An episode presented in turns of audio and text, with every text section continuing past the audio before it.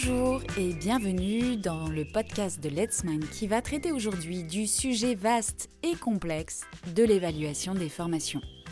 Mais rassurez-vous, je vais vous donner de nombreuses astuces et clarifier tout ça pour vous. J'ai envie, pour commencer, de vous poser une question et de vous laisser le temps d'y réfléchir. Que connaissez-vous des évaluations? Allez-y, prenez un papier, notez tout ce qui vous vient sur l'évaluation.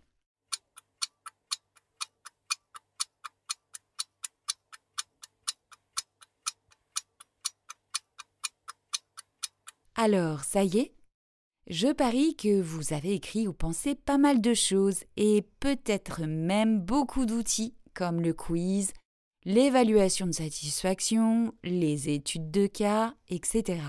Est-ce que je me trompe? Il faut le dire, l'évaluation est le parent pauvre de la formation. Désormais obligatoire, sans contrôle vraiment sur le fond par Calliope, elle est peu répandue pleinement dans les organismes de formation. Si je vous demande alors quel type d'évaluation vous connaissez, beaucoup d'entre vous vont avant tout énoncer des outils, des quiz, des devoirs sur table, un jury d'examen, ou encore les fameuses évaluations de satisfaction de fin de formation. Pourtant, l'évaluation est la clé principale, le fondement même de toute approche pédagogique. En effet, à quoi alors sert-il de former si nous n'en mesurons jamais l'impact? Souvent, nous pensons que c'est un problème franco-français. Je vous rassure, il est le même dans de nombreux pays. Toutefois, la France apparaît, et je le concède, nettement en retard sur les processus d'évaluation et leurs mesures, car les résultats font souvent froid dans le dos. Mais ce n'est pas tout. Le système de formation est encore un système aidé en France, où tous sont payés sur ce qui est effectué durant la formation. Il est dans ce cas compliqué d'investir avant le temps de formation et encore plus après. Découvrons alors ensemble les différents types d'évaluation, leur processus et leur impact sur nos pratiques. L'évaluation est un processus qui a lieu durant tout le cycle de la formation, je préfère parler de cycle de la formation car il englobe l'amont de la formation et l'aval, et ainsi n'est pas uniquement présent durant le temps de l'animation. Alors, plus en détail, voyons ensemble ces différentes évaluations, leurs définitions, leurs modalités, leurs impacts, et au travers le rôle du formateur ou de la formatrice et de l'organisme de formation. La première analyse est celle du commanditaire, de celui qui va passer la commande. Que souhaite-t-il? Et surtout, pourquoi fait-il appel à la formation? C'est une question cruciale car le commanditaire n'est souvent pas le formé. Parfois même, il est très éloigné des futurs stagiaires de votre formation et a retranscrit les besoins émis par un manager pour ses collaborateurs. Il faut donc s'assurer du besoin réel de formation et également des besoins et des attentes de l'entreprise. La formation peut être vue comme une solution miracle face à un problème qui, une fois cerné, trouvera sa solution en dehors de tout contexte de formation. Par exemple, je vais vous raconter une petite anecdote. J'ai été appelée une fois sur un site de production pour mesurer effectivement des problématiques dont la réponse était forcément la formation. Je me suis vite aperçu que le problème n'avait rien à voir avec la formation, mais qu'il concernait l'amélioration d'un processus en interne et un manque de communication. Il est donc nécessaire, et cela est parfois possible ou non, d'aller interroger les stagiaires sur leurs besoins et leurs attentes. Celles-ci peuvent parfois être complémentaires, mais aussi différentes des besoins du commanditaire. Il faut alors retourner échanger avec le commanditaire afin de préciser les besoins quand cela est bien sûr possible. Car parfois, et il faut le constater, nous n'avons pas accès aux stagiaires. D'ailleurs, qui n'a jamais commencé une formation en interrogeant les attentes des stagiaires et que certains d'entre eux ne savent même pas pourquoi ils sont présents. Parfois également ils n'ont pas d'attente et se laissent porter, ou encore n'ont jamais répondu au questionnaire amont de la formation.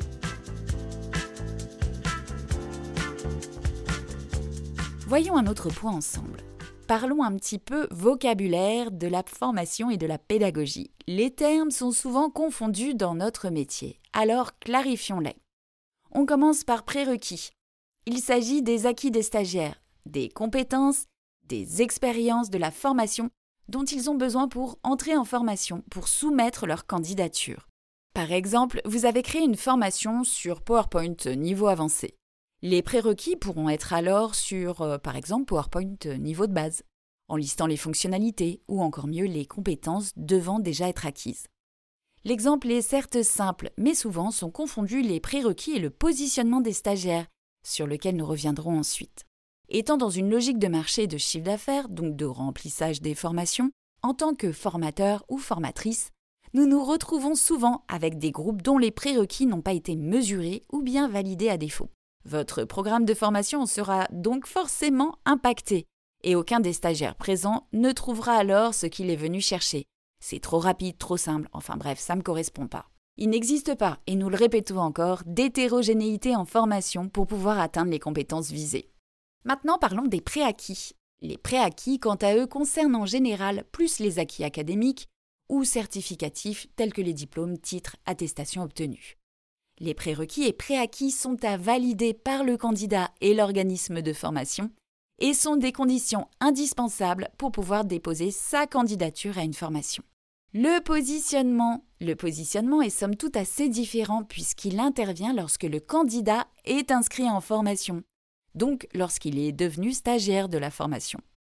Le positionnement consiste à mesurer les compétences du ou des stagiaires en lien avec la formation ou le module qu'il va suivre.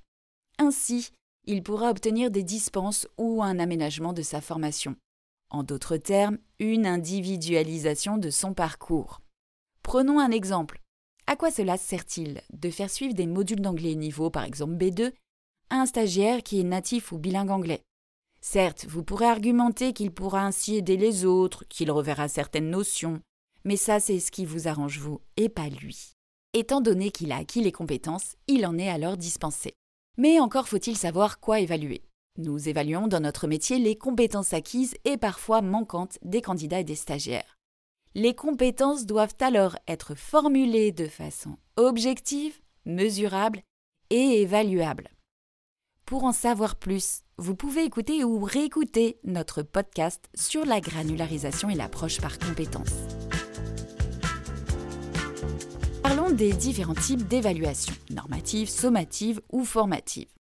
L'évaluation formative a pour objectif d'évaluer la progression du stagiaire et donc réalisée durant les séances ou séquences de formation.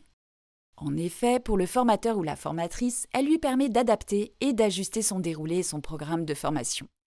C'est donc une évaluation qui a lieu durant le processus de formation et qui a pour objectif de faire progresser l'ensemble des parties prenantes. L'évaluation normative, quant à elle, a pour objectif de réaliser un classement. L'apprenant est donc évalué puis classé en fonction des autres apprenants. L'évaluation normative peut être combinée, additionnée à d'autres types d'évaluations. Abordons maintenant les évaluations réalisées en fin de formation ou fin de module ou fin de séquence. Celles-ci ont d'autres objectifs. Commençons par l'évaluation sommative qui peut être certificative ou normative ou non d'ailleurs.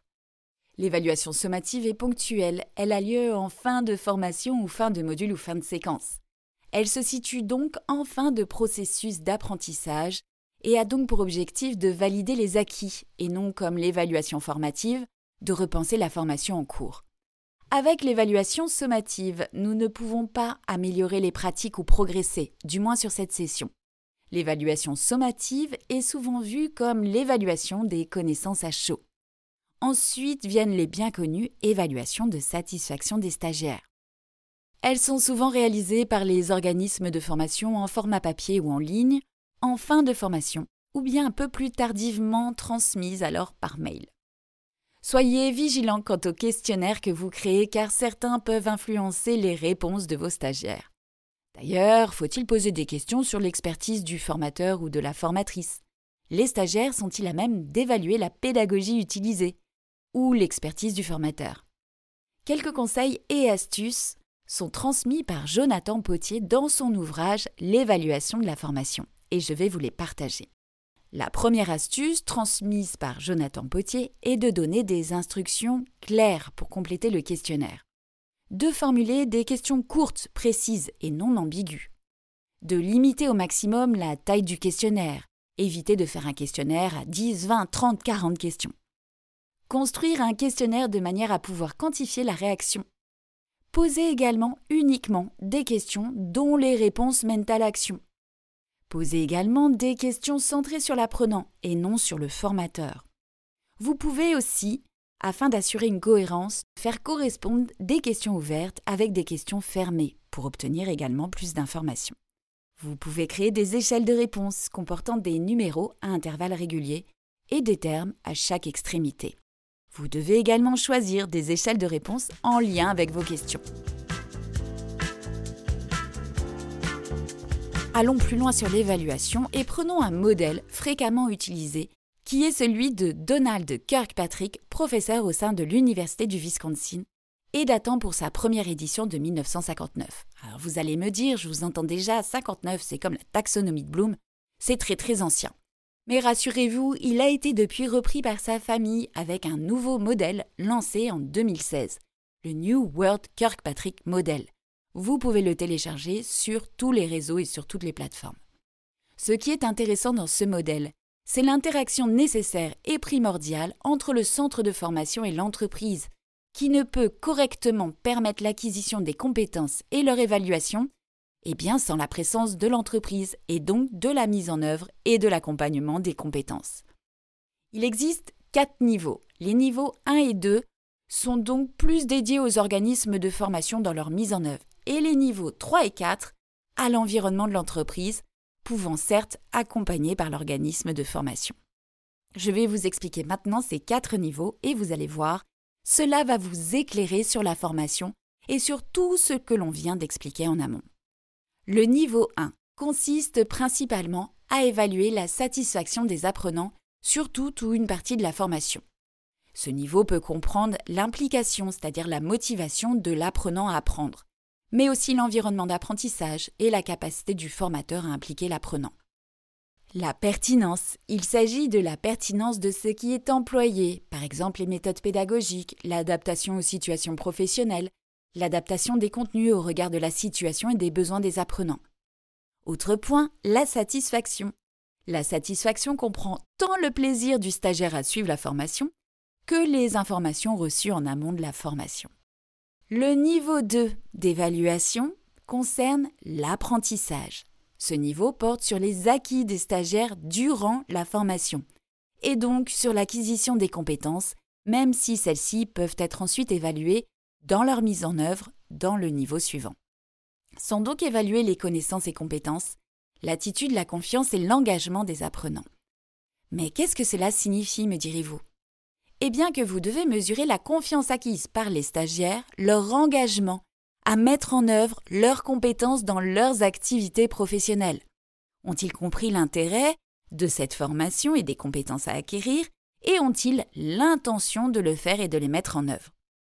Nous retrouvons également dans ce niveau 2 nos fameuses évaluations sommatives, normatives et formatives.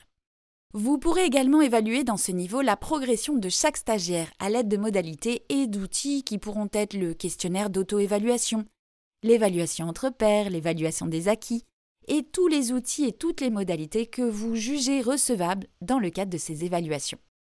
Attention cependant à vérifier que l'écriture de vos évaluations tant sur les modalités que quant aux questions posées reste conforme aux compétences à évaluer. Le niveau 3 s'intitule le comportement. Ce niveau porte sur le transfert ou l'utilisation des acquis de la formation en situation de travail. Cette évaluation est donc réalisée en entreprise à froid de la formation, c'est-à-dire à peu près entre 3 et 6 mois après la fin de la formation. Ce niveau d'évaluation peut comporter plusieurs parties prenantes, certes le stagiaire, mais aussi le commanditaire, le manager, le tuteur, etc. Il est également très important car il permet d'identifier et parfois de lever les freins à la mise en œuvre des compétences acquises. Comme par exemple, le stagiaire n'a pas de projet dans lequel il peut exercer ses compétences. Un autre exemple, lui aussi très réaliste, vous formez un stagiaire à un logiciel et il n'a pas le logiciel installé sur son poste de travail. Bien sûr, il existe tellement d'autres exemples qui nous font réfléchir quant à la mise en œuvre des compétences, donc quant à l'impact de la formation réalisée. Nous vous conseillons de réaliser des bilans suite à votre entretien ou réunion en lien avec ce niveau et de les partager avec le commanditaire. Cela permet de préparer le niveau 4 que je vous expliquerai dans quelques secondes, mais aussi de favoriser un lien de partenariat et commercial bien sûr avec l'entreprise pour l'achat ou le conseil sur de prochaines formations. Le niveau 4 et dernier niveau de Kirkpatrick concerne les résultats. Il s'agit du niveau qui va mesurer l'impact de la formation. Et là, force est de constater que peu d'organismes de formation atteignent ce niveau et réalisent des évaluations à mesure d'impact. Pourquoi? Premièrement parce que historiquement, les organismes de formation n'étaient payés que sur le temps d'animation des formations et donc sur le temps de face-à-face pédagogique. Donc tout ce qui pouvait prendre du temps, donc des ressources, donc coûter de l'argent en amont ou en aval de la formation n'était pas réalisé. En effet, prenons l'exemple d'une formation de deux jours, qui consomme trois jours en amont de la formation en analyse des besoins, conception, et encore deux jours après la formation en évaluation de niveau 3 sur le comportement et de niveau 4 sur les résultats obtenus. Impossible de sortir rentable de cette opération. La deuxième raison repose sur le fait que les résultats obtenus ne font pas plaisir à voir. Effectivement, nous sommes loin des 99 ou 100% de satisfaits de l'évaluation de niveau 2, basée uniquement sur la satisfaction des stagiaires et communiquée par les organismes de formation sur leur site. Les résultats peuvent avoisiner les 10%. Et pourquoi me direz-vous? Car le formateur et ou l'organisme de formation ne sont pas les seuls concernés par cette évaluation d'une part. Et d'autre part, la mesure des ROI, retour sur investissement, et ROE, retour sur les attentes, ne sont pas choses aisées et doivent être pensées dès l'analyse des besoins avec le commanditaire. Qu'est-ce qui fait que pour lui la formation sera réussie? Quels sont ces critères quantitatifs et ou qualitatifs de réussite de cette formation? Vous poser la question en amont de la conception pédagogique. Vous aidera grandement à concevoir votre formation et à lui donner du sens et de la cohérence pour toutes les parties prenantes. Pour conclure, et vous l'aurez compris à travers ce podcast, l'évaluation fait partie intégrante du processus pédagogique des formations et intervient durant toutes les phases de la formation. À vous maintenant d'écrire vos processus, vos modalités et vos critères objectifs en vous basant sur les niveaux de Kirkpatrick et sur les différents types d'évaluation. Bien sûr, nous vous conseillons de lire l'excellent ouvrage très complet de Jonathan Potier, L'évaluation de la formation, piloter et maximiser l'efficacité de vos formations, qui redonne la place que l'évaluation doit avoir dans le processus de formation et qui vous donnera également de belles boîtes à outils opérationnelles. Pour ceux et celles qui le souhaitent, vous pouvez coupler cet ouvrage avec un autre dédié au e-learning et en anglais, Evaluating e-learning de William Horton. J'espère de tout cœur que ce podcast vous a plu. N'hésitez pas à le liker, à le partager et bien sûr à le commenter. Je vous retrouve prochainement pour un autre podcast et vous souhaite en attendant de belles conceptions pédagogiques.